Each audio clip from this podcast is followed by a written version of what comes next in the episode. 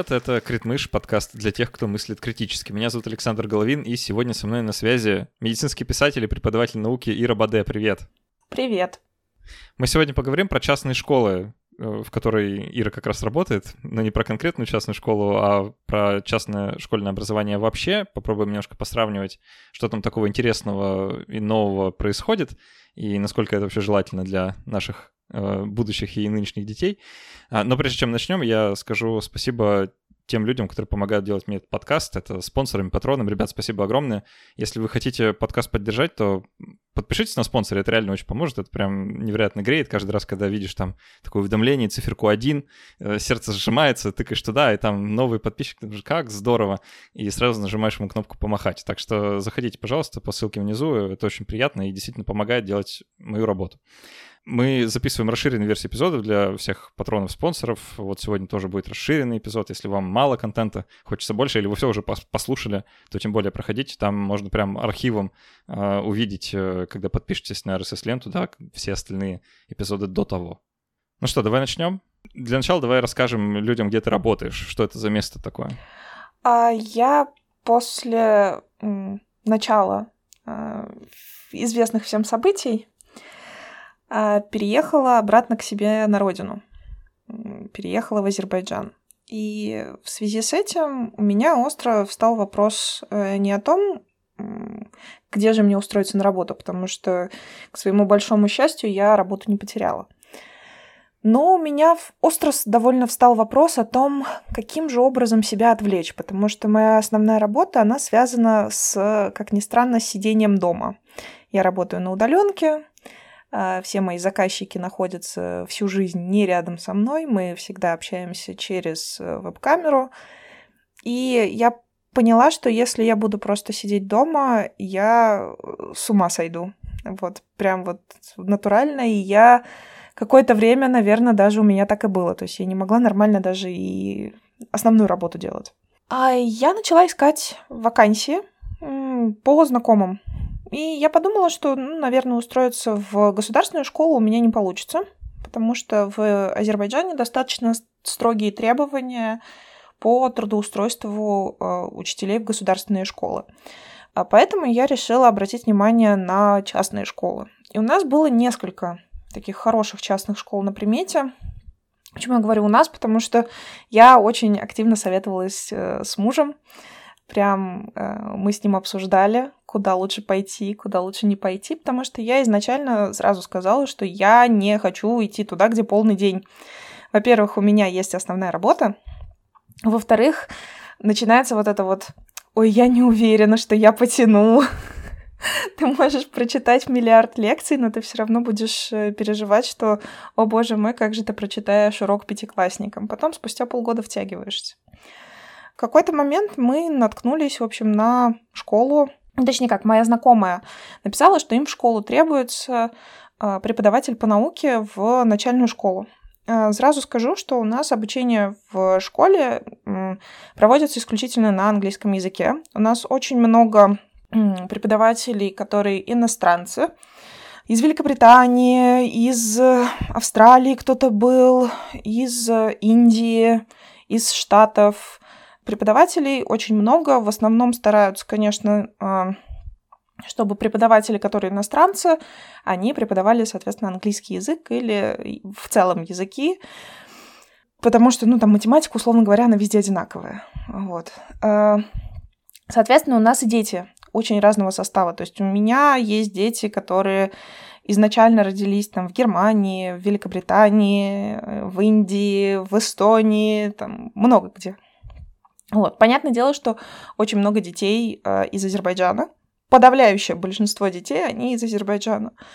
Но обучение все равно происходит на английском языке. Вот. Ну и, в общем, как-то так получилось, что мне понравилось. Э, я понравилась. Я отвела э, пробный урок. Он прошел очень хорошо, и я ну, понятное дело, что и я показывала тогда все, что лучшее у меня было. А, и мне, видимо, тоже показали лучший класс, который тогда был. Потому что, ну, а сейчас я понимаю, что да, это, ну, скажем так, не совсем типичный был класс, то есть это был класс, э, который можно сказать, manageable, то есть он был легко управляем. Ну, то есть с поведением никаких проблем не было, не было никаких э, проблем с э, дифференциацией заданий, потому что у нас, э, несмотря на то, что школа вроде как типа частная, там, по идее, должны... У, всех представление такое, что вот если частная школа, то за нее платят много денег, и значит, там должны быть суперумные люди, э, суперумные дети. На самом деле, э, дети у нас все совершенно обычные. У нас в классе точно так же бывают Э, дети, которые очень много всего знают, есть дети, которые просто ленятся, есть дети, которые прям, ну, натурально не успевают, потому что, ну, у них в силу каких-то особенностей развития или в силу их э, физического здоровья оно им не позволяет нормально успевать. Мне попался класс, который был прям образцово-показательный, безо всяких проблем. И я тогда была прям под большим впечатлением, потому что э, все дети были очень заинтересованы это меня прям просто сразило. То есть я им что-то рассказываю, а у них в глазах такое любопытство. Они прям такие любопытные. Они ну, задавали... Ладно, не, не дразни, да. не дразни. Слушай, я, я хочу... Это не совсем фокус нашей беседы сегодня, но хочется просто узнать, потому что я неоднократно тебя уже представлял как преподавателя науки. А что ты преподаешь-то? Науку. Ну, а как это? А, что это? Хорошо. Значит, смотри, в начальной школе я преподаю именно вот сам предмет, он так и называется science. А, в старшей школе я преподаю уже отдельно физику. Но там подготовка к экзаменам, там отдельные экзамены для а, 10 класса и для, для 11-12. В начальной школе что такое science? А, это, грубо говоря, что-то среднее между познанием мира, природоведением, то есть там у нас есть отдельно прям юниты. Отдельный раздел по биологии, отдельный раздел по физике, отдельный раздел по химии. А, например, в этом году что мы проходили с пятиклассниками? Мы с пятиклассниками проходили дыхательную систему, а, сердечно-сосудистую систему, мы проходили размножение человека, а, мы проходили экосистемы, потом мы начали проходить, значит, ну, экосистемы, все, что с ними связано. Мы выполняли проект по экосистемам. А, сейчас мы заканчиваем, значит, у нас была а- структура атома, а, значит, потом были горные породы, окаменелости и останки там, всяких динозавров и так далее. Дальше у нас, значит, пойдут всякие силы из разряда там гравитационное взаимодействие и так далее. Потом у нас, по-моему, должен быть, да, потом у нас сразу идет э, свет, и э, звук. И самое последнее это раздел по химии. Он такой не, не очень большой, не очень насыщенный, всего 5 недель. Это у нас э, химические взаимодействия, то есть как у нас разные субстанции друг с другом взаимодействуют, что из этого получается. Ну, на самом деле, все э, звучит и очень сложно. Да. И это все пяти, пятиклассникам. Да, это все пятиклассники. Э, я, я сейчас просто, уже подводя нас вплотную как бы к теме нашей беседы, да, э, хочется немножко позавидовать, и просто потому, что у меня-то было то самое природоведение, э, которое, ну, я, если честно, плохо помню, что там было, но там точно не было всего этого. Да, вот что, там что-то было, да, наверняка, что-то про круговорот воды в природе, наверное, возможно, в лучшем случае. У нас это тоже есть, уже, да. Вот. А вот э, всего остального вроде бы, вроде бы и не было. И, э, может быть, у тебя э, как-то в силу того, что ты сейчас с этим работаешь, как-то освежились воспоминания. Ты, э, ты случайно не в частной школе училась сама, когда была... Э... Нет, но я училась не в очень обычной школе, но у нас была государственная обычная программа. Вот. Э, школ... Да, школа у меня была очень хорошая, да. Школа была у меня очень хорошая, но она была государственная. Ну вот, может, тогда у тебя есть возможность сравнить сейчас э, государственный подход э, с вот этим частным, в котором ты сейчас находишься? Если тебе нужно какие-то вот буквально самые главные отличия вывести, в чем они будут? Смотри, а, очень много э, всего. Есть плюсы, есть минусы. То есть, например, э, самый основной минус, который я для себя заметила в таком подходе, детей стараются вообще не напрягать. С одной стороны, это, наверное, хорошо, потому что это все-таки начальная школа, пятый класс, как бы окей. Это э, пятый класс у них считается начальная школа, если что, до пятого класса. А, потому что учатся э, дети 12, хотя по государственной программе они учатся 11, если что. Вот. Да, там сложно. Мы учимся по кембриджской программе, э, потому что школа частная. Их стараются не напрягать, они к этому привыкают, и потом впоследствии они не очень хорошо реагируют, когда им задают, допустим, домашнее задание. Я вспоминаю, сколько домашнего задания делала я в пятом классе, и я просто такая, М, ребята, вы не успели сделать мне один листочек А4 с, с пятью вопросами. Это очень странно, ребята, за неделю вы не успели это сделать. Как же так? Вот, да, то есть я задаю им домашнее задание один раз в неделю, потому что у меня по три часа в каждом классе. По математике им задают два раза в неделю домашнее задание, а потому что математика каждый день. Да. Я просто сейчас вижу Саши на лицо, он немножечко удивлен. Я просто пытаюсь вспомнить, э, ну, объем работ, который мы должны были выполнять, он, наверное, был гораздо больше. Но вот тот объем работ, который я реально выполнял, по крайней мере, он ну, сопоставим вот с тем, что ты называешь. То есть э, получается, что ты говоришь, что в государственной школе, в школе с государственным стандартным образованием, там выше нагрузка. Да. Об этом речь. Да, нагрузка выше э, именно в том плане, что гораздо больше заданий дается, гораздо больше вариантов, допустим, для самоотработки. Ну, например, я всегда выполняла все за домашнее задание. Я понимаю, что я не совсем показатель, потому что я в одиннадцатом классе я приходила из школы и садилась делать домашнее задание. Это, мягко говоря, очень необычное поведение для одиннадцатиклассницы. Ботан, ботан. Да, вот, да. У меня просто не было возможности заниматься с репетиторами, и я все время готовилась самостоятельно. Поэтому для меня э, домашнее задание это была подготовка к вступительным экзаменам. Ты, к слову, разговариваешь сейчас с человеком, у которого за 10-11 класс не было даже тетради по русскому языку. Ну, вот. Э, да. Я, Осуждаю, я не очень этим да. горжусь, хотя немножко этим горжусь. Э, ну, какие-то другие дела были, да. Ну, это нормально на самом деле. То есть э, самое главное, что у детей в начальной школе нет вот этого вот давления на них, что вот нужно делать обязательно домашнее задание. С одной стороны, это хорошо. С другой стороны, когда они переходят в среднюю школу, в старшую школу, они все так же не замотивированы делать домашнее задание, а там его становится гораздо больше, и там его выполнять необходимо. Они не читают учебники. В этом тоже большая проблема. Учебники им как бы выдают э, в библиотеке, но они их не читают. Они их не обязаны приносить в школу. Это тоже э, момент очень важный. И мы всегда готовим презентации. Мы все, очень активно пользуемся различным мультимедийным материалом. Э, и при всем при этом, то есть ученики не обязаны носить учебники. Соответственно, это хорошо. Это хорошо, что они не должны носить учебники. Но дома-то их надо читать но они их не читают. В этом а возникает а проблема. Делают? А они Домашние ничего... задания они не делают, учебников не читают. А что делают? А вот ничего не делают. В этом проблема. Но есть еще плюс. А, есть плюс в том, что а, сама программа, она структурирована таким образом, что у тебя не возникает обрывочных каких-то знаний. Если ты помнишь, в самом-самом первом подкасте, в самом первом выпуске мы с тобой обсуждали что проблема с биологией, ну и если расширить, то в принципе с многими предметами, при изучении не возникает систематизации знаний. Я хорошо помню э, этот день и эту запись. Да, я тоже хорошо помню. Мы тогда совсем другой студии сидели. А, и рядом. Это главное было. Собственно, не возникает систематизации знаний. Из-за того, что не возникает систематизации знаний, потом ими сложно воспользоваться. То есть, условно говоря, ты выучил э, один раздел и забыл. Выучил и забыл, выучил и забыл.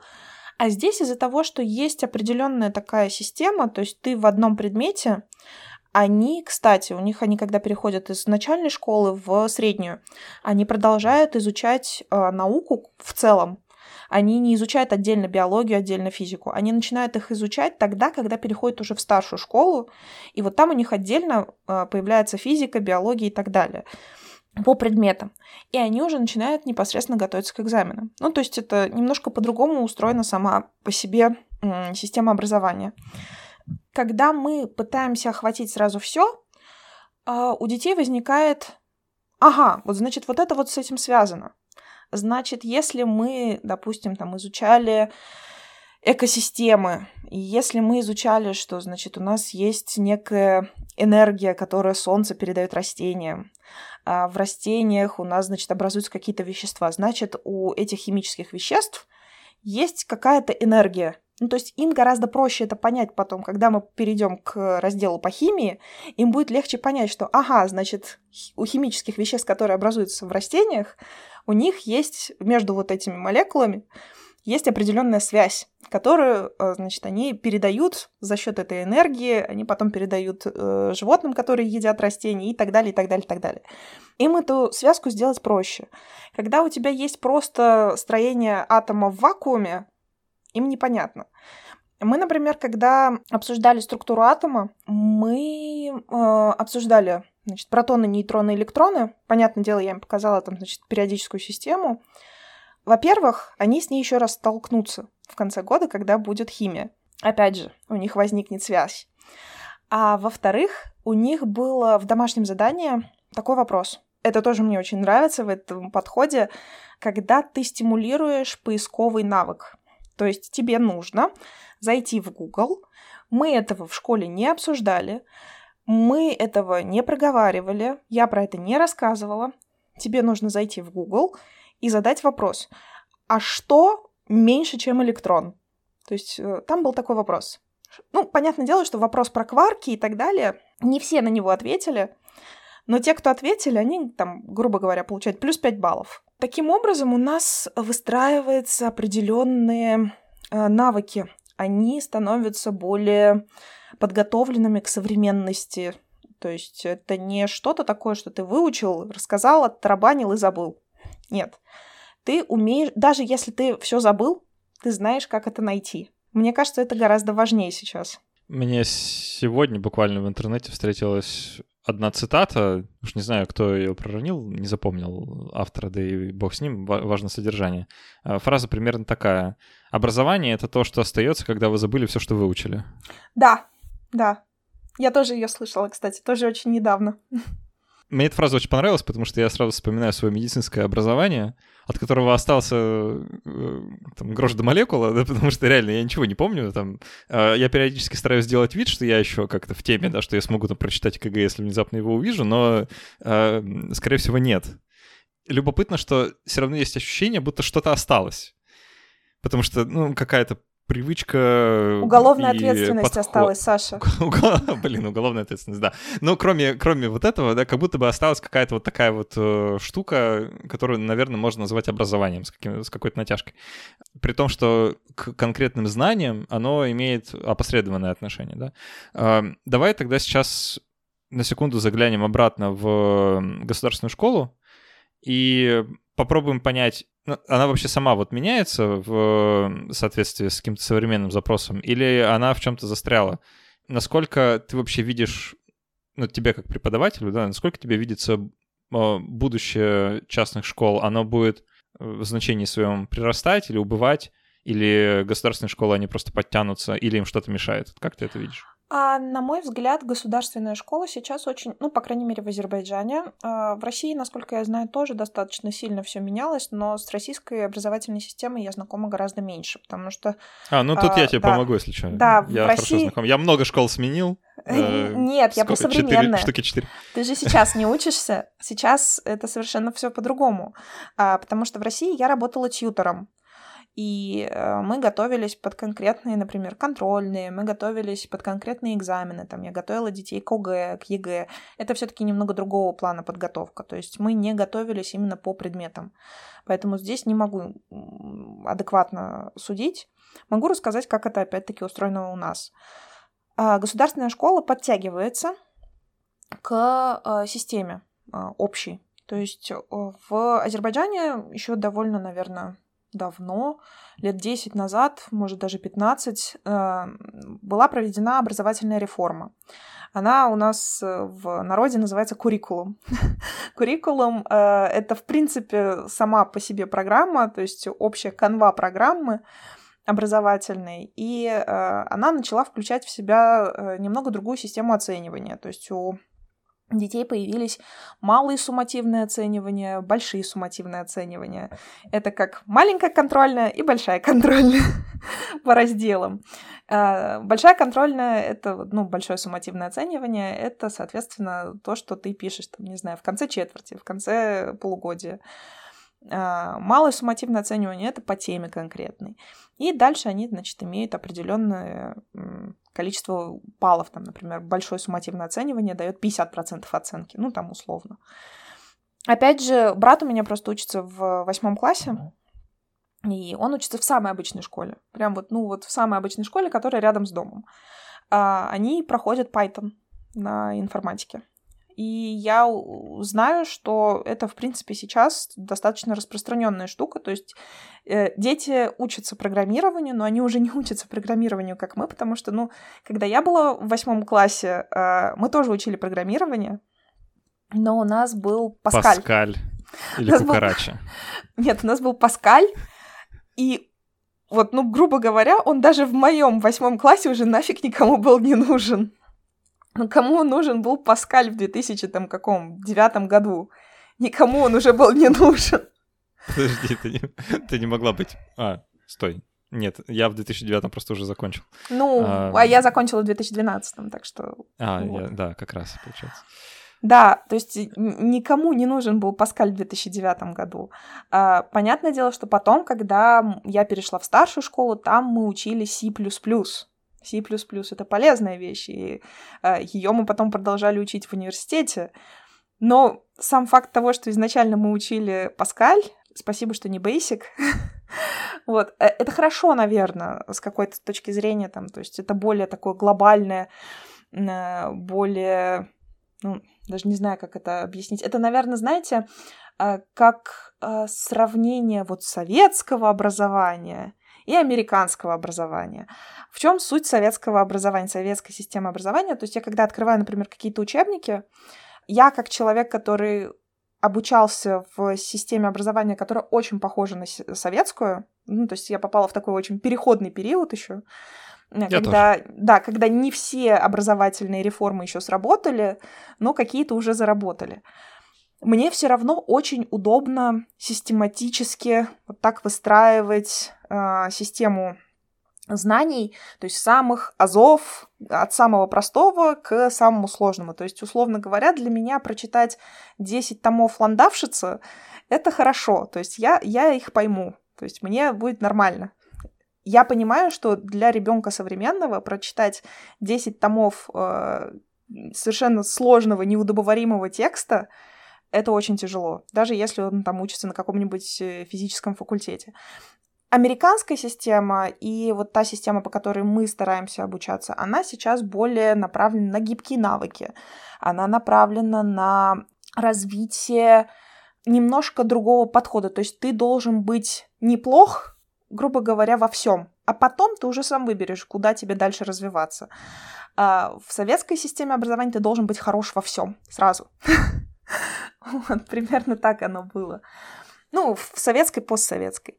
А, то есть, если мы, опять же, сравниваем, э, сравниваем систему, которая сейчас складывается в государственных школах, могу сказать, что она подтягивается постепенно, плюс ко всему проводится постоянно а, пересмотры учебников, а, проводятся пересмотры программ. Другой вопрос, что не все учителя готовы к перестройке. Особенно учителям возрастным это очень тяжело дается, потому что они, к сожалению, попали в такой период, когда им нужно применять современные технологии, но они в силу своего возраста не очень хорошо обращаются с этими технологиями и у них не всегда на это хватает сил и времени для того, чтобы их изучать. Это большая проблема а, для учителей, понятное дело, ну и для детей тоже. А, потому что, ну, например, условно, в нашей школе мы постоянно применяем а, и графикацию. То есть э, это не просто квиз, это квиз, который дает тебе баллы а, ты там делишься на команды, твоя команда должна выиграть. Причем, а, если если эти баллы еще потом можно было в столовке бы обменять на пиццу, было бы вообще. Их кормят бесплатно, так что нормально. Ну, знаешь, они такие бабки платят. Ну да. Ну еще бы их платно кормили.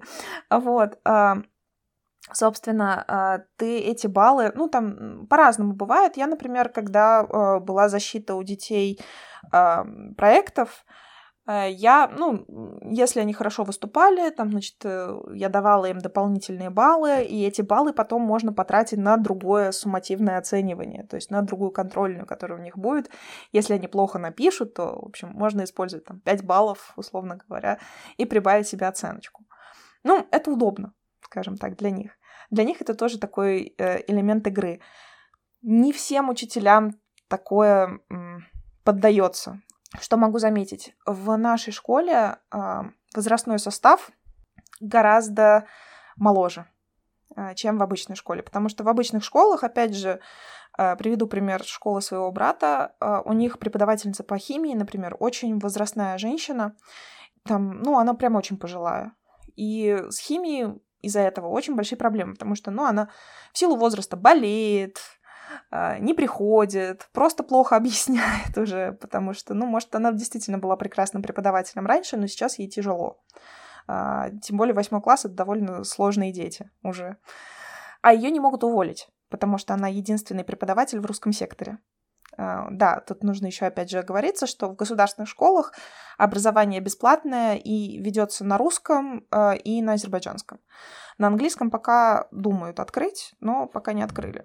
А, потому что сложно а, понять, на, на какую систему ориентироваться. Пока что все, что образование есть, которое на английском, оно все а, идет, соответственно, к англоязычной системе образования. То есть это или кембриджская система, или э, международный бакалавриат, как это называется, и, или что-то схожее. Мне знаешь, какой момент хочется попробовать уловить? Наверное, частная школа каким-то образом конкурирует с государственной.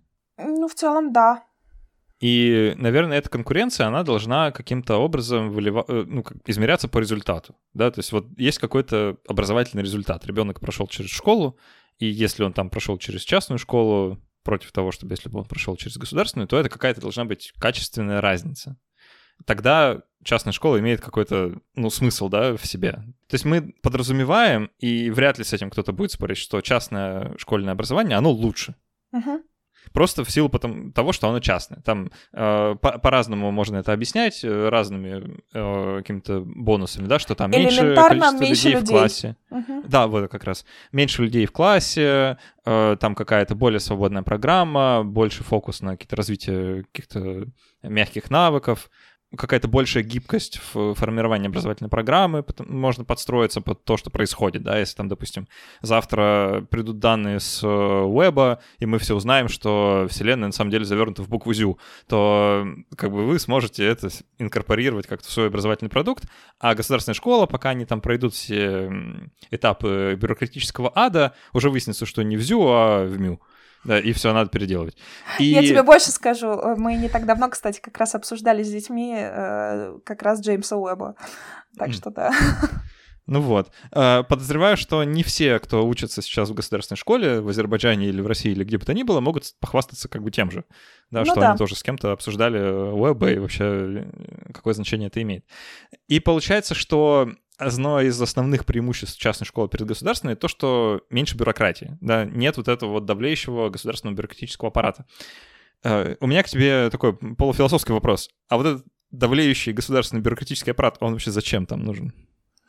А, тут хороший вопрос. А, на самом деле, изначально же э, государство хочет иметь контроль над развивающимися умами во-первых, э, школа — это элемент э, пропаганды патриотизма, а, даже частная. То есть э, у нас в том числе проводятся всякие мероприятия, направленные на развитие патриотизма, несмотря на то, что у нас очень много детей из других стран. У нас одновременно, то есть мы все такие либеральные, очень либеральные, но при этом мы как бы уважаем и чтим э, нашу историю страны, в которой мы живем. А, это, в принципе, довольно адекватный подход, как мне кажется. Ну, по крайней мере, у нас это довольно сбалансировано. Хотя у меня, опять же, может быть байс, потому что я внутри. Что касается э, государственного регулирования, опять же, здесь есть такой момент. А государство должно регулировать э, преподавателей, э, потому что они элементарно сдают экзамены. При устройстве на э, работу в частную школу далеко не везде и далеко не всегда ты сдаешь экзамены на профпригодность. Далеко не всегда ты э, сдаешь экзамены по э, предметам, опять же, это бывает довольно часто, что берут людей, э, которые условно говоря, вот как я, без э, преподавательского опыта, без образования преподавателя. Э, государство не имеет... Самозванцев. Да. Э, государство не имеет возможности э, просто э, брать на себя ответственность за таких людей, потому что, э, по сути, государственное образование, оно оплачивается из государственного бюджета. Государственный бюджет — это налоги. Соответственно, а, государство несет э, ответственность перед налогоплательщиками а, за качество получаемого образования. Значит, оно должно каким-то образом это образование контролировать. А, ну и опять же, да, элемент пропаганды и контроль за качеством. Любопытно получается, что государство должно контролировать э, образование, э, но дело не в том, что оно должно контролировать, чтобы оно получалось хорошим, а оно должно контролировать, чтобы оно получалось одинаковым и качественным. В любом случае, там, там качество, качественный контроль должен быть. Э, почему? Потому что есть определенная э, группа лиц, скажем так, какие-нибудь академики, которому э, государство доверяет. Эти академики пишут учебники, которые одобрены которые одобряются всеми инстанциями, они проверяются на все, не очень хорошо периодически, поэтому у нас очень куча, очень большая куча всяких опечаток и так далее, но неважно. С переменным успехом эти учебники э, получаются более-менее адекватными. А, ты их читаешь, смотришь, а, преподаешь по ним. И, соответственно, а, государство уверено, что, грубо говоря, вот какой-нибудь минимум в тебя запихали в школе.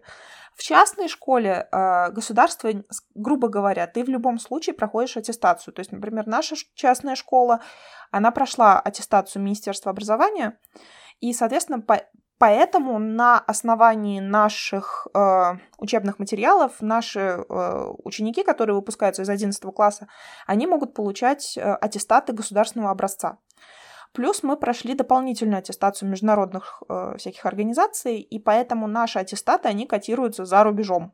А, но опять же, так бывает не везде, не во всех школах. Ну вот, вот, я, я вот как раз хочу обратить на это внимание, что когда речь идет об аттестировании, речь не про качество, речь про стандарт. Да.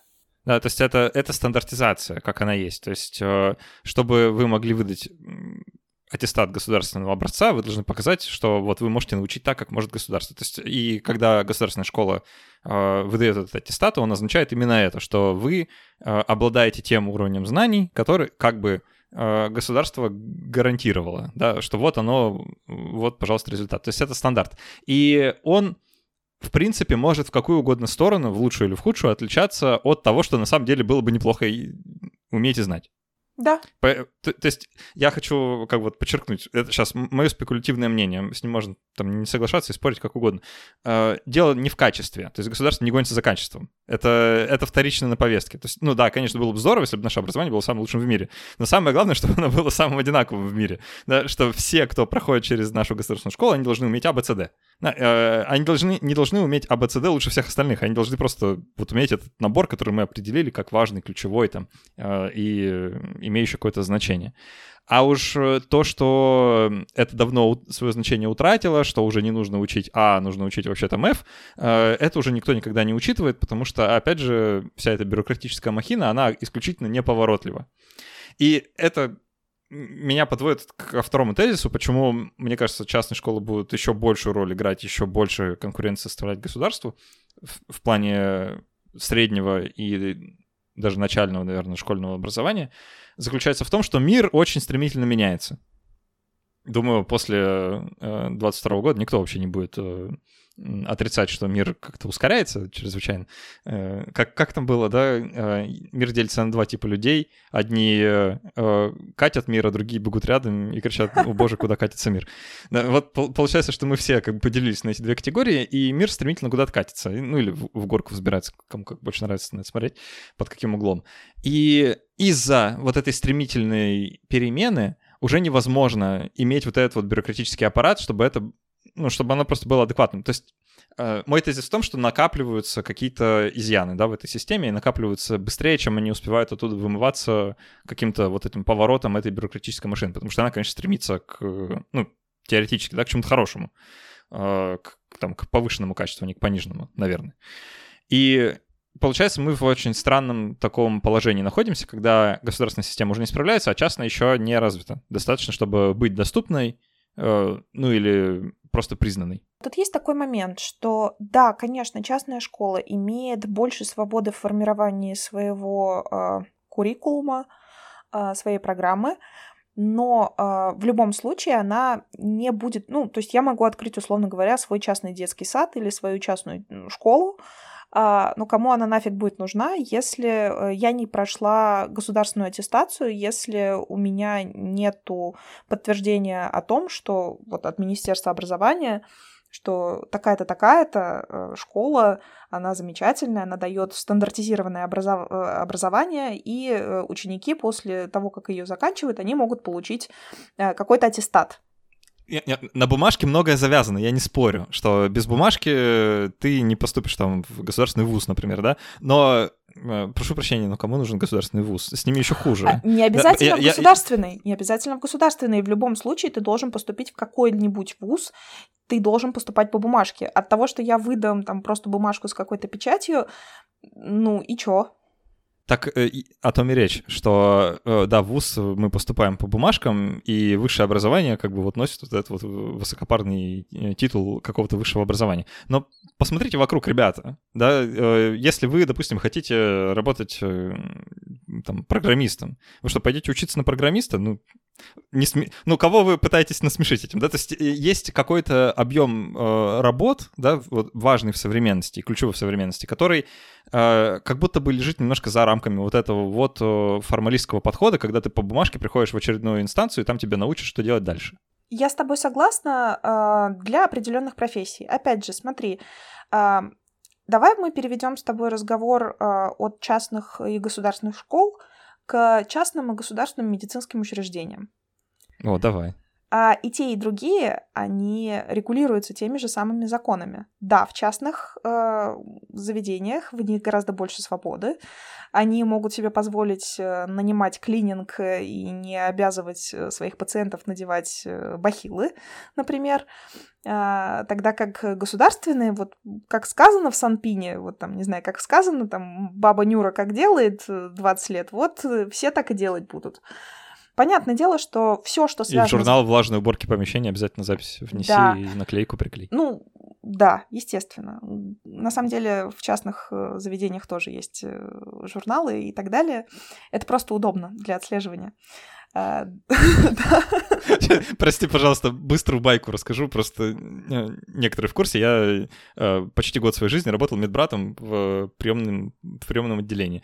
И у меня в кабинете я делал ЭКГ, там, ну, чаще всего, да, я был в кабинете ЭКГ. А, и в этом кабинете ЭКГ, как и в многих других кабинетах приемного отделения, есть такие лампы ультрафиолетовые, которые надо прожигать периодически, да, то есть как бы обеззараживание помещения, и ты там какое-то определенное время должен ее включить, там Дезары. час или полчаса уже. Дез... Да, вот, дезары. А, прожечь, а потом выключить и, собственно, продолжить работу. Э, так положено по, наверное, каким-то санпинам. И там прямо рядом с каждой из этих э, машин дезаров э, лежит журнал с ручкой, куда нужно записывать время. И самая, самая печальная тоска была в том, что на этом дезаре проклятом, на нем счетчик стоит, как бы сколько он прожег. И если э, коллега, который работал здесь до тебя в предыдущую смену, он включил эту фигню и забыл ее выключить часа на 4, то что ты делаешь после этого?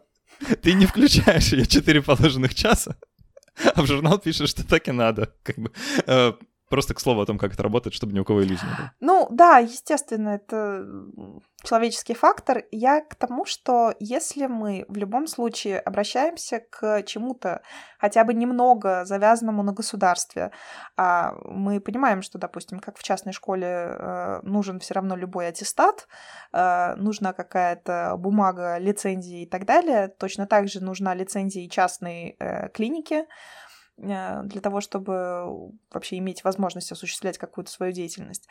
Э, Все, что связано с государством, оно всегда будет зарегулировано. И проблема не, только, не столько в том, что необходима какая-то аттестация, потому что аттестация, она в любом случае нужна.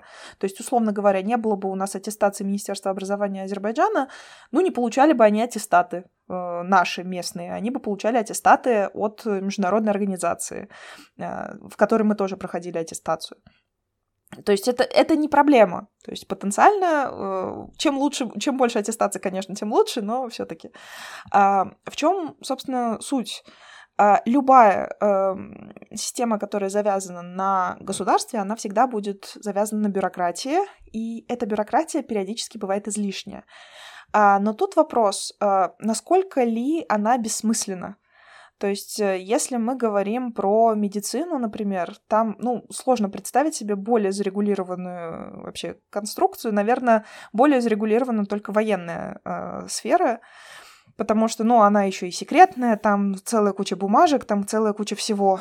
А с медициной там все еще хуже. Тот, кто получал хоть раз какую-нибудь лицензию или регистрировал лекарственный препарат, может себе представить э, примерно, какое, какую кипу бумажек нужно собрать для того, чтобы зарегистрировать лекарственное средство. Нужны ли нам все эти бумажки? Скорее, да, чем нет. В этом проблема. Но из-за того, что у нас все любят работать как? Вот э, как ты обычно работаешь, когда у тебя дедлайн через две недели? Как ты обычно работаешь, Саша? В последние два дня, да? Ну, в лучшем случае, в последние да. два. Вот, э, у нас все так работают, понимаешь? И если бы сам процесс работы был бы более эффективно устроен, было бы, мне кажется, гораздо больше пользы от всего от этого. Вот сидят там, условно говоря, вот в этой аттестационной комиссии в Министерстве образования 10 а, академиков. Вот им что делать больше нечего. Вот сидеть, книжки какие-то утверждать. Ну, серьезно, образовательная программа, аттестация, как это, аккредитация называется, вот. Им делать больше нечего. Они сидят, прочитали вот это все такие, а, ну ладно, на неделю потом, через неделю приду, обсужу. Ну, э, то есть это должно быть как-то оптимизировано. Для того, чтобы это было оптимизировано, им самим это должно быть тоже интересно. И тут мы возвращаемся к вопросу о мотивации, о том, насколько э, люди вообще замотивированы что-то делать. Поэтому, например, мне кажется, что э, более молодой преподавательский состав э, позволяет, э, ну, средний возраст, он позволяет более гибко подходить к образовательному процессу, и за счет этого применять большее количество современных образовательных подходов. И плюс ко всему э, не терять мотивацию, потому что чем дольше ты работаешь, тем больше ты чувствуешь выгорание. Я просто это смотрю на своих старших коллег, и периодически мы с ними э, общаемся, там, допустим, они даже моего примерно возраста, там, типа, на год, на два старше меня. Но они работают в школе уже там, не полгода, как я, а два-три года. И я просто вижу, вот, опять идти читать, опять ту же самую тему, опять они ничего не знают. И я думаю, блин, наверное, я когда-нибудь тоже такой стану. Хотелось бы чуть попозже. А, ну вот то же самое же наверняка происходит с академиками, которые вынуждены утверждать учебники, и это все должно быть более гибко. Там, например, должна быть какая-то ротация кадров. А, то есть э, один год один академик утверждает, другой год другой академик утверждает учебник. Ну, ну так, наверное, как-то должно быть, чтобы они, чтобы им как-то интересно было. Да, слушай, так, а, мы с тобой дошли до мотивации работников, сейчас начнем Марку тестировать. Давай, пока мы, пока мы не начали, давай э, будем завершать беседу, переходить э, к послекасту. Но я последний вопрос тебе задам. А, вот у тебя теперь есть этот э, уникальный опыт наблюдения учеников в частной школе, преподавания им, и плюс ты сама училась не в частной школе до этого. вот если бы у тебя была возможность, условно, там, вернуться в прошлое или быть сейчас ребенком, ты бы сама для себя какую школу выбрала? Слушай, это хороший вопрос. А, я над ним даже какое-то время думала. А, потом я поняла, что в целом мне нравилась моя школа. А, мне нравилась она тем, что она была чем-то, наверное, средним между э, частной и государственной, в том плане, что учителя были замотивированы, и э, подходы, которые они применяли, они были достаточно современные на тот момент. Сложно сказать, а, потому что я вижу очень много лично для себя, вот из-за того, что я говорю, я выросла вот на этом постсоветском образовании, когда все должно быть такое фундаментальное, монументальное и так, и так далее. То есть ты сидишь и читаешь прям параграф за параграфом. Мне до сих пор из-за этого э, гораздо приятнее, гораздо удобнее воспринимать информацию именно так. То есть я сижу, читаю параграф вот прям с фундаменталкой. А, но я понимаю, что современным детям, наверное, так было бы сложнее. Ой, Саша, сложный вопрос ты задал. Ладно. Э, да. Пусть он останется риторическим без ответа. Каждый каждый может подумать над ответом сам для себя, и там, если вы решаете, куда отдать своего ребенка, то извините, что мы вам ничем не помогли наверное, в, этом, в этом эпизоде. А, Ира Баде у нас была, медицинский журналист и преподаватель науки. А, теперь мы знаем, что это значит и как преподают науку. А, Ира, спасибо большое за эту беседу. Спасибо большое, что позвал. А, и вам спасибо, дорогие слушатели, что послушали. Спасибо, что пишете на почту подкаст собака все, что у вас на душе. Предлагайте гостей, сами предлагайтесь в гости. А, и такое бывает иногда. А, и вообще в целом оставляйте отзывы к этому эпизоду. Это всегда очень приятно читать и помогает подкасту оказаться в рейтингах э, Apple Music или где там сейчас нынче слушают подкасты. Спасибо вам большое за то, что помогаете подкаст делать на Патреоне, на спонсоре. И до встречи через неделю. Пока. Пока-пока.